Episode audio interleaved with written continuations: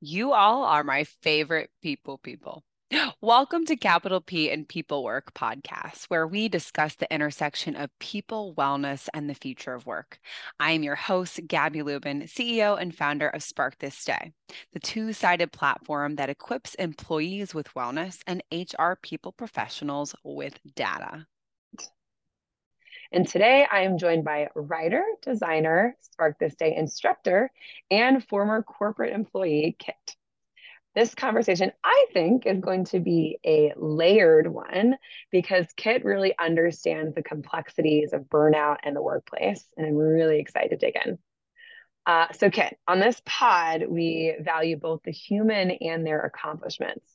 Um, so, tell me, who are you as a human? Oh my gosh, that I don't, it's it's like when you get asked these questions and you're like, that's really hard. Um, we go deep quickly. yeah, you go. Re- I was like, I, I was expecting more of a build a build up. Um, as a human, see, but this is where it gets difficult because what do we what do we say as humans? Like, do we label do we label ourselves or we talk about our feelings? Feeling wise, as a mm. human, I am feeling pretty lighthearted. So I'd say I'm a lighthearted human being. Um, and then label wise, like I think the biggest label is like I'm a mom, a new mom. And that's very interesting because that's really informing my life at a point that I never thought I would be informed by it. So that's where I'm at currently.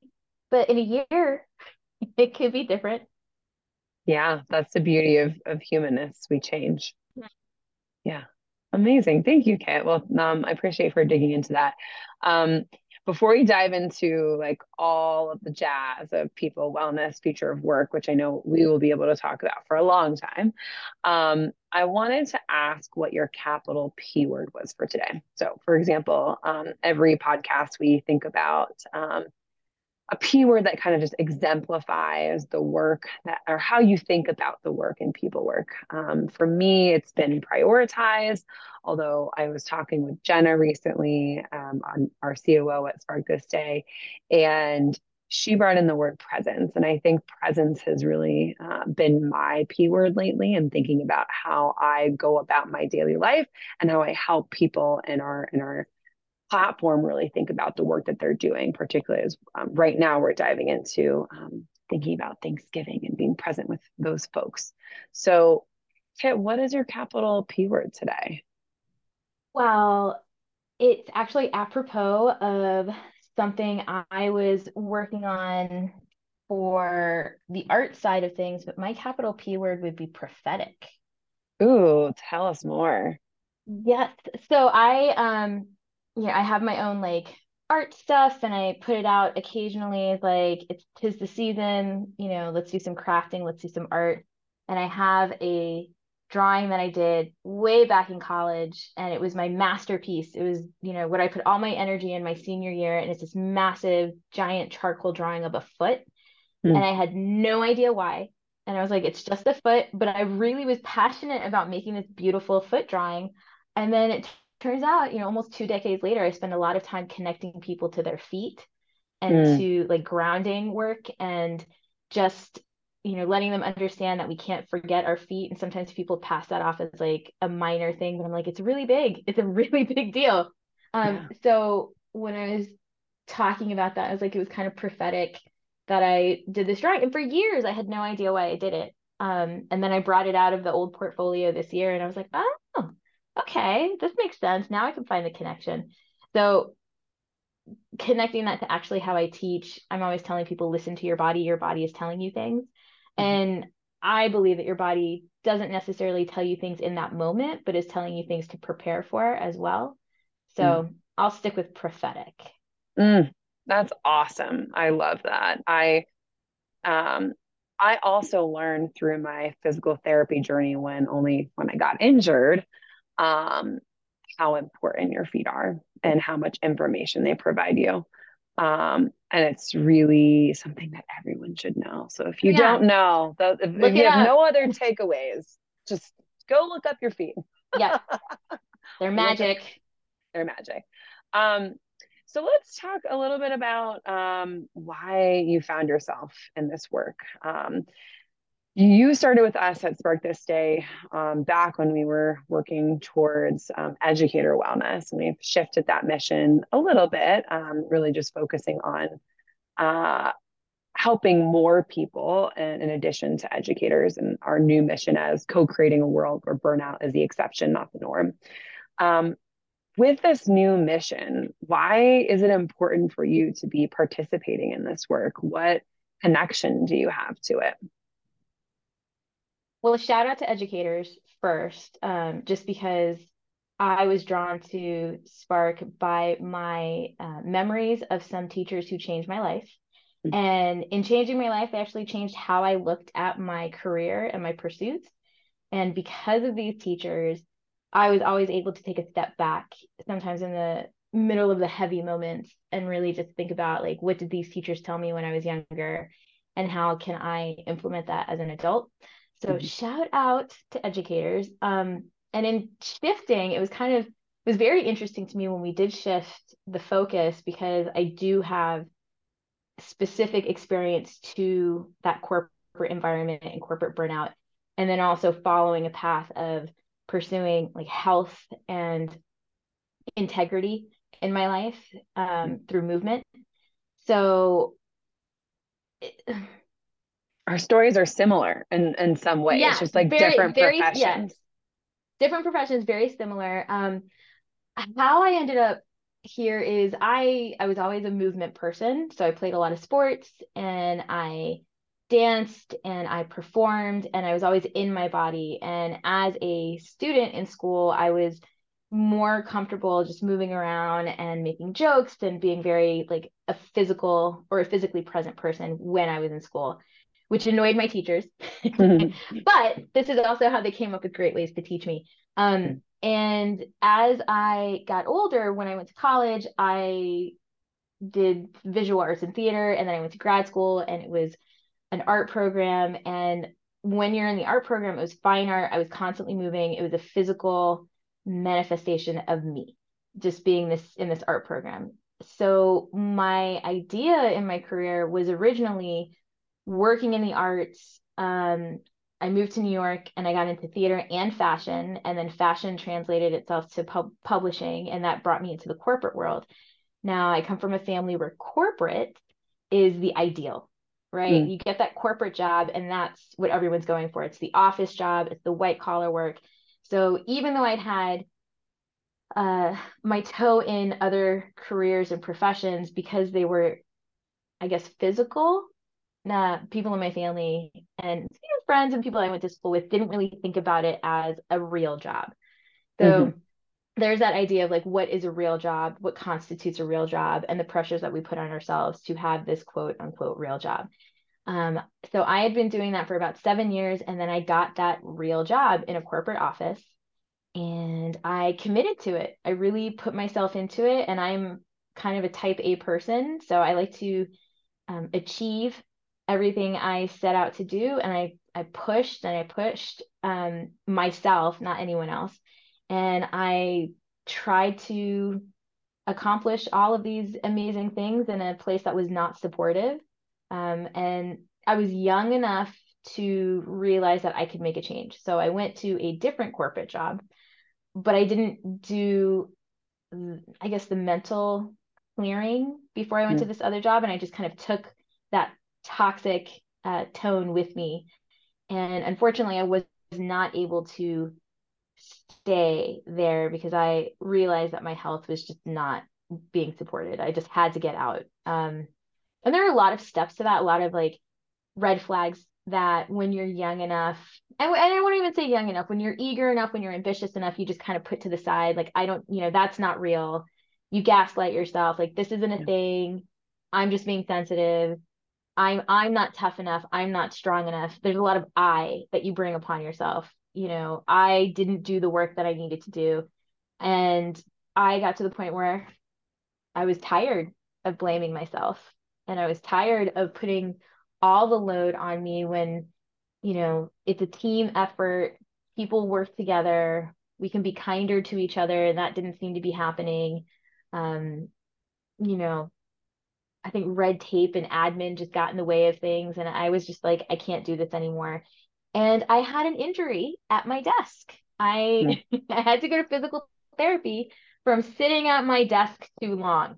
Uh, because I was in a place where the longer you stayed at your desk and worked at your computer, the more accolades you would get. Like, oh, she's really doing it. She's really mm. working hard. Um, didn't take breaks. Didn't walk around the office. Didn't. I think the most I did was like I did do 30 minutes of going to the gym every day, but it was not a fun workout. It was just something that I kind of checked off my list. Like, okay, I got out and I went to the gym. I ate lunch at my desk. I took all the meetings at my desk, as many as I could. I could couldn't find time to get up and walk to a conference room because I was so busy. And I hurt my hip. Mm. And I think it was after that when I realized I played sports. I have performed, I've thrown myself around on stages, I've never injured myself, and I hurt myself sitting down. This is no, I can't do this.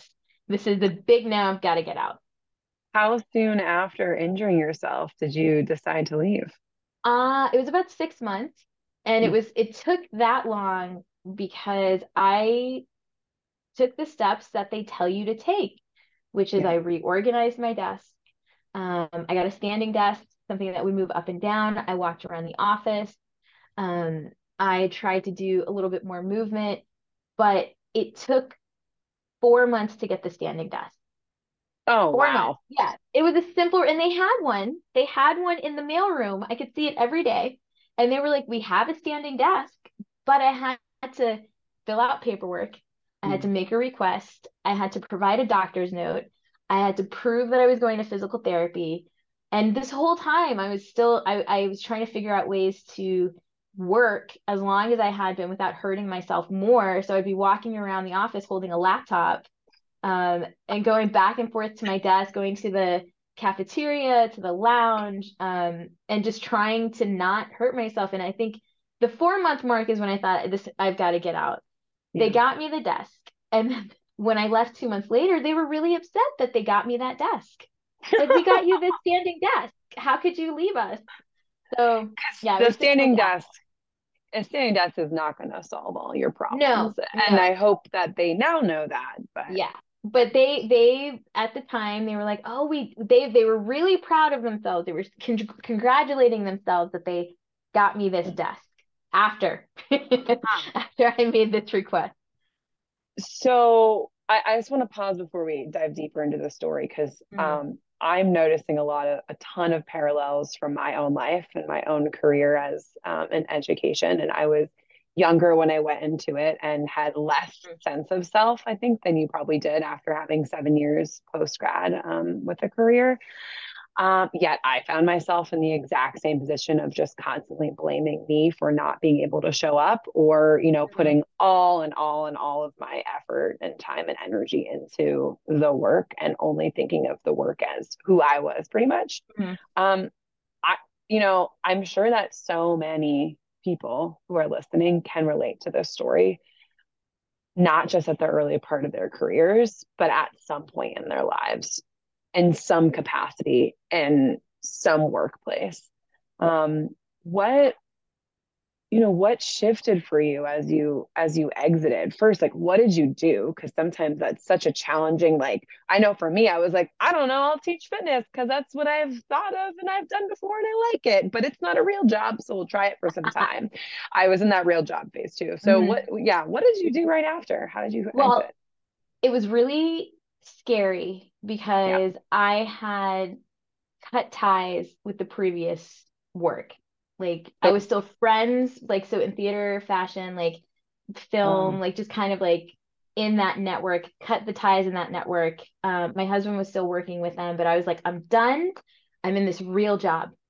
Mm. so no more production, no more design. I'm in this real job. I'm going to do it. So I had made that commitment to myself um, you know, one of the catalysts of going into this corporate job is I was tired of the gig work. I was tired mm. of feeling like I was just really spending so many hours finding the job and yep. then more time providing free services to eventually get paid for my services. Which there's a lot of burnout oh, in yeah. gig work too. There's yes. a ton of burnout. And yeah. So I so I took those steps to not burn out in the gig field. I was like, okay, I, I still love what I do and I love the industry and I love these people, but I, I can't be here and I don't want to be angry. So right. I cut everything off and I was in my corporate jobs. So I had the first one for five years and then the second one, the one that I was like, this is it, almost two and a half, almost three years. So there had been a chunk of time where I was out of it. You know, like I was still, I was still writing. Writing has always been a passion and still always did it. Um, but I just I couldn't bring myself to go back to that. So I didn't have that as my fallback plan. But one thing that has remained very uh, regular and like su- not supportive, what's the word? Constant in my life is I've always taken a Pilates class wherever I lived, whatever city I was in, where I was traveling. I've done Pilates consistently since I was in college. I love it, passionate about it, and I have an amazing Pilates instructor who I actually met through theater. And I was regularly working with her. She was my one, like, this is it. I just need to clear my head and go work out with her.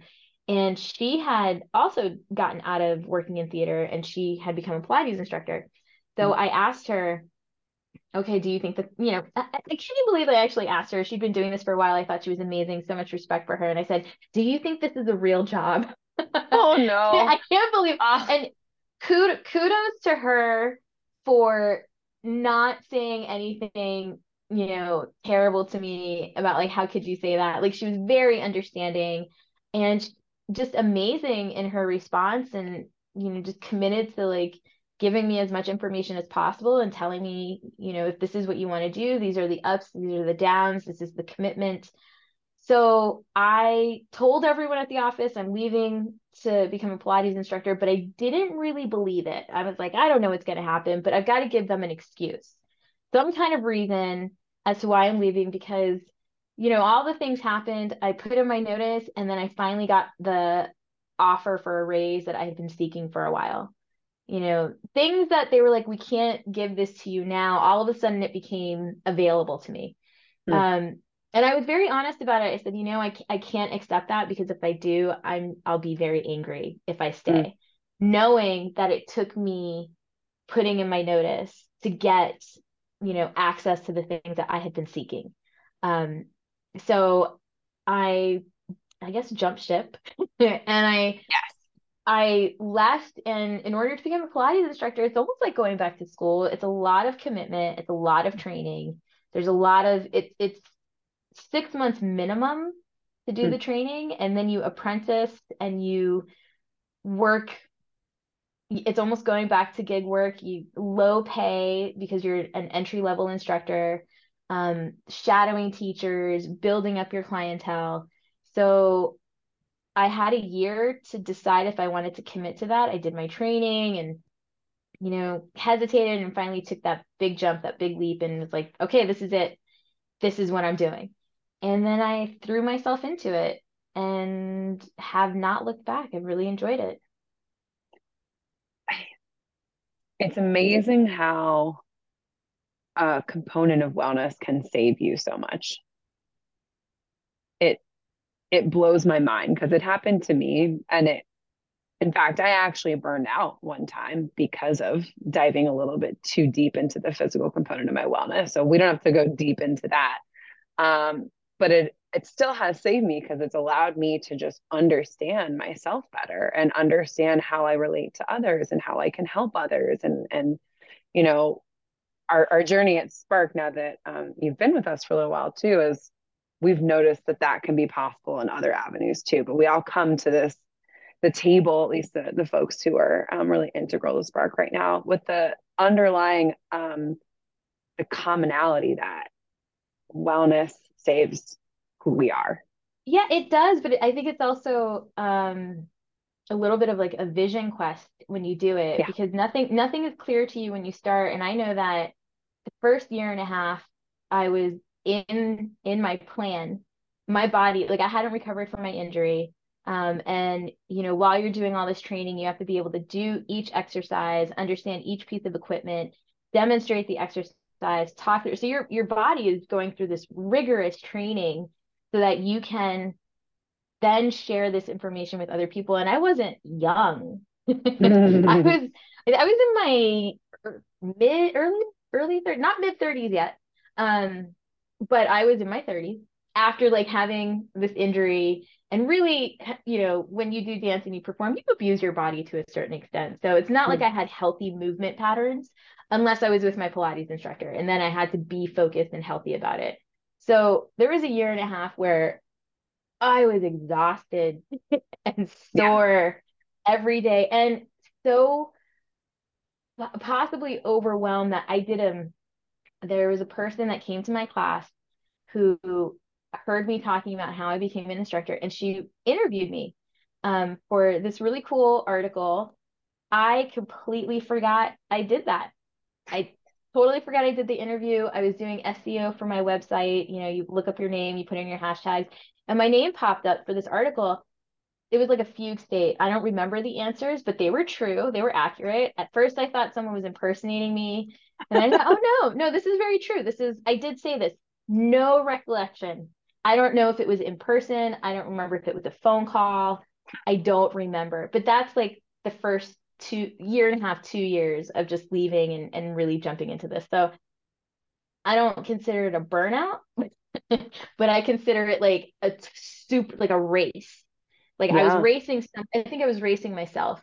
Like I don't know what I was running for. I don't know what I was running from, but I was in this like wasn't a marathon. It was a really long sprint. Yeah, I mean, I think we put these, I don't know, tests or challenges or pressures oftentimes on ourselves um, when no one is really asking for them. Yeah. Um, myself included, like my first year, I only actually didn't, before founding Spark, I did not teach an entire full calendar year of fitness. I intended to do that, but it ended up being short because of the pandemic. Um, mm-hmm. But my goal was to as quickly as possible get to a place in that in the year quote unquote year um, where i was teaching as many classes as i possibly could which equals as much money as i possibly could. And it was decent. It wasn't bad. And i then was teaching i think 14 to 16 classes a week plus doing four personal training sessions and did this other program. So like what you know what kind of it sounds like excellent accolades to have all that time that you have to spend exercising or empowering people, but it is also another form of burnout. So mm-hmm. we put all these things and these pressures on ourselves. Um, and we were also taught, you were saying earlier how when you were in these corporate spaces like it was kind of you doing that same thing like all right i like need to sit at my desk for longer not because my boss told me to but i know it's going to make me a quote unquote mm-hmm. like better employee even though it didn't get you that promotion which mm-hmm. i'm now upset about too um good like let's talk about the intersection of wellness in that space like this is mm-hmm. obviously pre-pandemic um a Pilates class once a week or however much you were taking it wasn't going to save you because you were doing that already. Like what what would have made a difference for you in those time periods? Honestly, probably the other people in the office. Mm. And I mean, some of my long like my long-term friendships right now are like that are uh, like three people that I met through work and we were going through the same type of burnout. Same we had the same personalities, we had other interests outside of work, so it wasn't as if we were identifying ourselves by our career specifically, but we were yeah. achievers. So yeah. we had these expectations of coming into these jobs and if we achieved all of the tasks set before us, then we would move laterally, upwardly, but we would have traction. There was something there would be something happening for us. Um, a lot of times people think that burnout is you know you're pursuing promotions and raises and and, and it's not even that it's just um acknowledgement of the, you know just someone saying you know you did a really good job or uh they have these reviews reviews i think are pointless because the boss tells you oh i have to get i have to give you this review. Mm. you know it's they kind of just like let you know i don't really want to talk about this. This review is for the hr you know, this is for accounting, this is for whatever. It's not you. So when you realize that you're in this space and no one is looking at you as an individual or a person, and everyone else around you is also not an individual or person we're just these commodities that are being brought into these spaces and that's it that's all we are i think that that's when a seed is planted and you just can't get out of that thought process mm. um, and you know just they have like happy hours and the happy hours don't do anything like just understanding of people's lives um and i see that now like post pandemic post pandemic we're still in it but like post pandemic work life um you see these CEOs making these statements about like, well, you got to come back, you got to come back hardcore, and I'm like, this is the, this is the mess that we were in before. This isn't changing anything. We've gone through this really big deal in the world, really big situation, and you're still commodifying us. You're not looking at us as human beings, and so I think then, as in now, if someone just said you're a person and I respect your time and I, you know, everything that you're doing is great. You know, you, it's also the generation of like, well, you're paid to show up. Like this is mm-hmm. your job. You're paid to do it. It's like that's fine. I'm not asking for you to say you're amazing. You know, you're the best person for this job or anything. But I came in because of pressure from my boss a day after Hurricane Sandy. Like went to the office everything was shut down and the boss was calling me and it was and I totally forgot about this until I wrote my piece about burnout. My one of my co former coworkers, who's now a very close friend, reminded me. She's like, "Yeah, I remember when we had to come in after Sandy." Wow. Yeah. How, would, how could you even do that? yeah, exactly. We I was the first time I took a bus over the Brooklyn Bridge, and it was we we all had. Oh God, I remember this. Um, I lived in an area of Brooklyn where we didn't have the power outage, we didn't have flooding. So I had to walk two avenues down because there were buses and they were announcing these buses can take you in. They were taking hospital workers, like hospital workers and kids. Yes, necessary employees. They were taking like essential workers and they were announcing it. And so I had to look up this bus, go take a bus. And my husband came with me. He was like, I'm not letting you mm-hmm. go on your own. And also we didn't have any Wi-Fi. So he was like, Can I use the office Wi-Fi? Um so so I we took a bus and it went from my area of Brooklyn all the way across the Brooklyn Bridge. It dropped everyone off at uh, 20th Street, and then I had to walk 20 blocks to my office, and it was a ghost town. It was I'd never seen a city like that. It looked just like a zombie movie, um, uh, and it was dark. Half the hmm. city had no power. And I walked and I got there. And by the time we got there, also because cell phone towers weren't the best, she, you know, my friend and I and a couple of other people, we didn't get the notice from the higher up saying, oh, you guys don't have to come in after all. Oh, interesting. Yeah, this was, but this was after we got an office email saying that we had to go in. So things like that where it's like and we could we could have re, re, you know worked remotely it was not important right. it was a fashion job like right it, it, was, it was photographs photographs archival photo we didn't need these photographs immediately. These photographs were not saving lives. But the peer pressure to like come in and and just show yourself at your desk so that another person could say i did my job and made everyone come in you mm-hmm. know and now everyone's in and we're all sitting here and waiting. It's stuff like that that yeah it's that vicious cycle and that's that's actually very motivating for me because i still work with people who tell me about it and i think a lot of what i do in training and coaching is helping people get into their bodies get the stress out of their bodies and understand that there are other options you know i'm not a life coach so i'm not telling people what to do but i am also i share my story a lot more than I thought I did. and, you know, I talk about steps. And I think that something that you said that I, I didn't answer the first time is like, what steps did you take and how did you do that? Um, there's a big thing of status that we hold around our jobs and what equals status and why is status important. And I think in taking that leap and jumping ship, you kind of have to let go of the concept of status. You know, like what gives you status what gives you like what brings you into a certain level of class like you have to just drop it and let it go and really understand who you are as a human being um, and get out of that like that block you know but it, it's very hard to do that because we are so trained and it is so ingrained in us that we have to do things. You know, mm-hmm. there's the we have to and I should be that I think block a lot of us from really understanding, you know, what the possibilities are.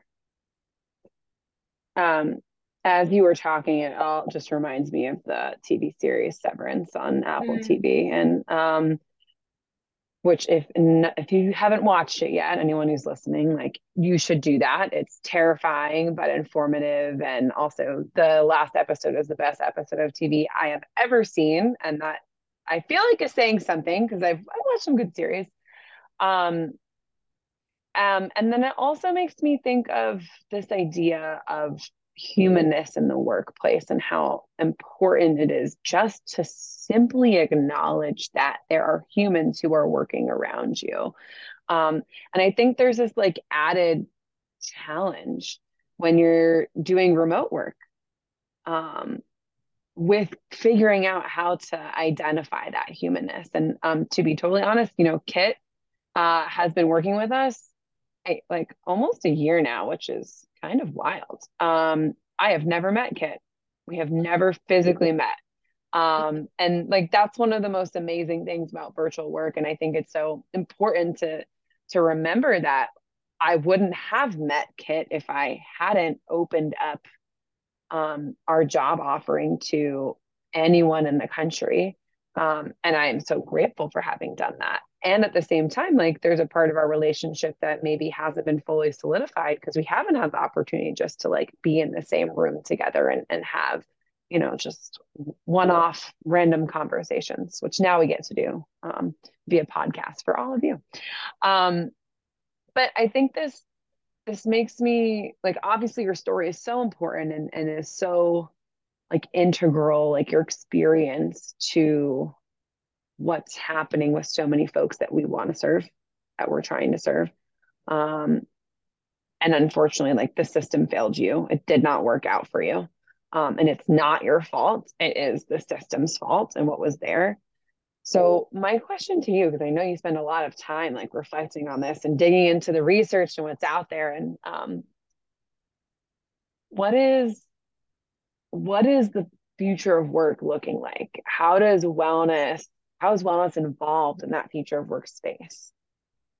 Well, I think the gatekeepers are really trying to fight what is actually going to happen. They yes. are so resistant to where people are actually taking things. They're not listening um, and they're seeing the data and they're trying to ignore it.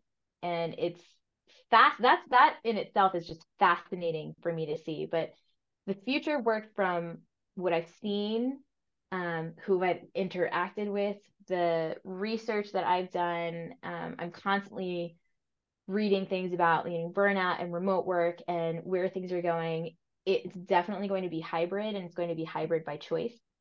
Um, I think companies are going to have to adapt to having larger scale, um, a larger scale approach to employees and you know you have the people who can choose to go into the office there are people who thrive off of that they want that interaction you have people who do well when they're at home and that is eventually going to become this catalyst of employee understanding so the hmm. employers mm. will finally they're going to fight it they are currently fighting it right now i was just reading a healthline media article talking about like the state of well-being and oh yeah during the pandemic people started understanding self-care and well-being but inflation is coming.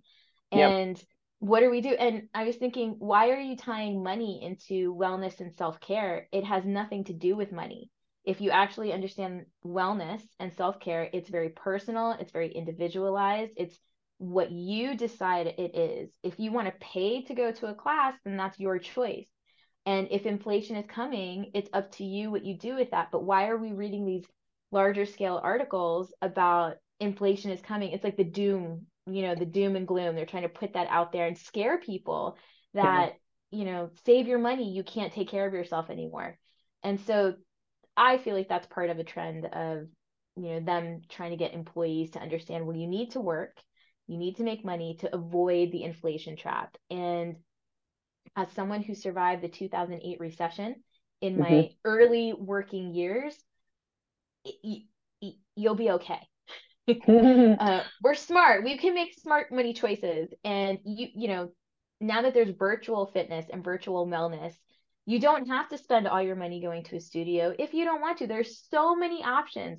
There are free platforms. There are, um, I mean, just plans that you can do. So the what I see is like it's definitely going to be a hybrid model. People are going to start taking better care of themselves, and the companies will catch up eventually. But the individual employee, I think, has a lot more um, autonomy and a lot more understanding of what they need.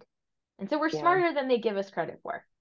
Yeah. No, I think people have were pushed in the pandemic to reflect on what was important to them. And we're seeing that more and more just alive and in our mm-hmm everyday environment, which is fantastic. And I get to have more in depth conversations with everyone um, when I talk about the work that we do at Spark, and everyone has something to say. Every single person has something to say about wellness, whether it's about their wellness or their work or et cetera. Um, what is interesting though, and, and you like touched on this a little bit, is that, you know, I mean, employers are not putting themselves in the driver's seat completely, right? Um, they're letting employees kind of decide what they need on their own slash like saying we have to you know we got to be stringent because of i just call it the r word now for recession but you know. But what i am hearing from um, people teams and hr teams is that their budgets are getting more and more stringent because that is always where things get cut first other than you know firing people which we're also mm-hmm. seeing. Um and i predict that we're about to head it you know if this is really true if those budgets are really going to get cut i predict that we're going to see huge changes in the which businesses actually went out. Because there will be some companies that continue to put their resources in people and those people will feel seen they will feel well, they will be productive, they will be happier, and they will stay longer, which means higher ROI. And then there are other organizations that will have cut those things. People will be frustrated, they will leave, they will be burned out and be less productive, they will have more sick days, etc. And those businesses are going to really hurt. Now, of course, there'll be plenty of people in between, but mm-hmm. do you I mean, that I think to me, like that's the most like economic important conversation around like money and wellness, which I hate. I, I wish we didn't have to put a put so much um, emphasis on the intersection of capital capitalism and wellness, but um, unfortunately, wellness is not democratized yet, so we're not quite there. Um, what do you think about all that that intersection? Hmm. It kind of goes into what my job actually was when I was working in the corporate space. Is it was a lot of education of yeah. you know educating people on programs. So my feelings were always like do the work before, so that when a program is released or made available, people have an understanding of what it is. And by that I mean I don't think we're going to have a big change in how we look at wellness and self-care until we integrate that into how we educate children mm-hmm. so that mm. it starts from you know that age moving on to that the, there's this understanding of like wellness is you know taking care of myself beyond the steps of like bathing brushing your teeth washing your hair like what are these things and you know kids I mean, I made a lot of changes in how I approached movement when I was in college, and I had these amazing educators, these professors who were professionals who were adjuncting for the semester and just sharing their life experience so that I would look at that and, you know, hopefully understand what they were trying to communicate and get that broader picture.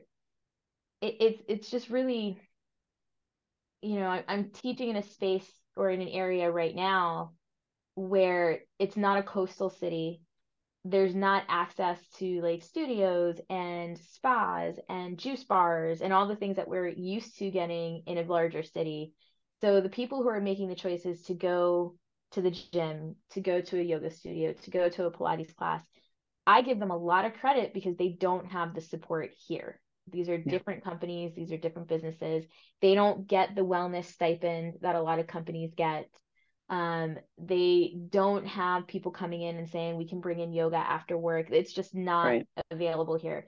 So there's the impetus and there's the drive that every person has, and they take those steps to do it. And I think encouraging that by seeing younger people i mean honestly like younger people right now are just fascinating and amazing and they're making these big changes and i hope they start you know they they voted. So now mm-hmm. they need to talk about wellness more like what they need to do for themselves. And i want us you know i'm not in like i'm not a boomer and i'm not a gen xer. I'm like an older millennial.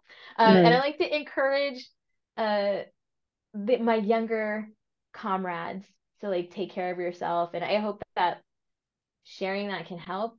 But i guess long long story not so short circling back like we just really need to support the education of like what is wellness and what do we do with it? And what does that mean truly? Like take out the capitalist perspective of how it can make you money and understand that wellness you know includes making yourself a cup of tea and mm. like looking at the sunset.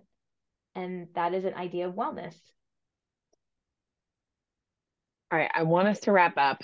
I'll state one thing to go beyond where you just were, though. Um, and because I was in education, because I also got my master's in education, I do think that we are starting to teach kids more of what um, I don't want to use the word self care, but I think self care is probably the best word in this moment.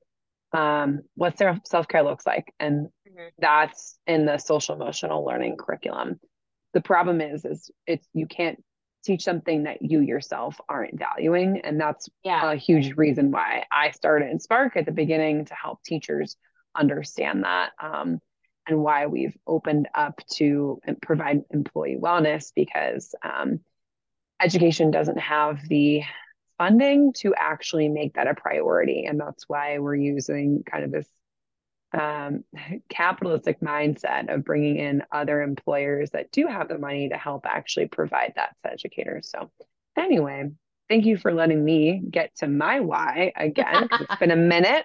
Um, I want to ask one quick thing, and then we can kind of close out. Um, what is something that you are doing today to tap into your own wellness?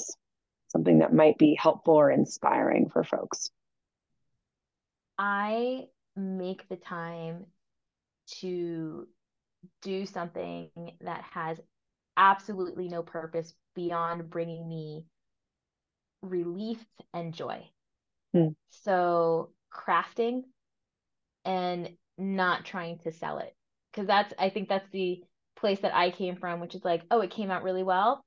It's it's going on my resume. it's yeah. it's in my portfolio I got to have a meeting with someone about how great this craft project came out. So I have now started making a very concerted effort to do something that has no purpose beyond just giving me 20 minutes of joy and pleasure. Love that.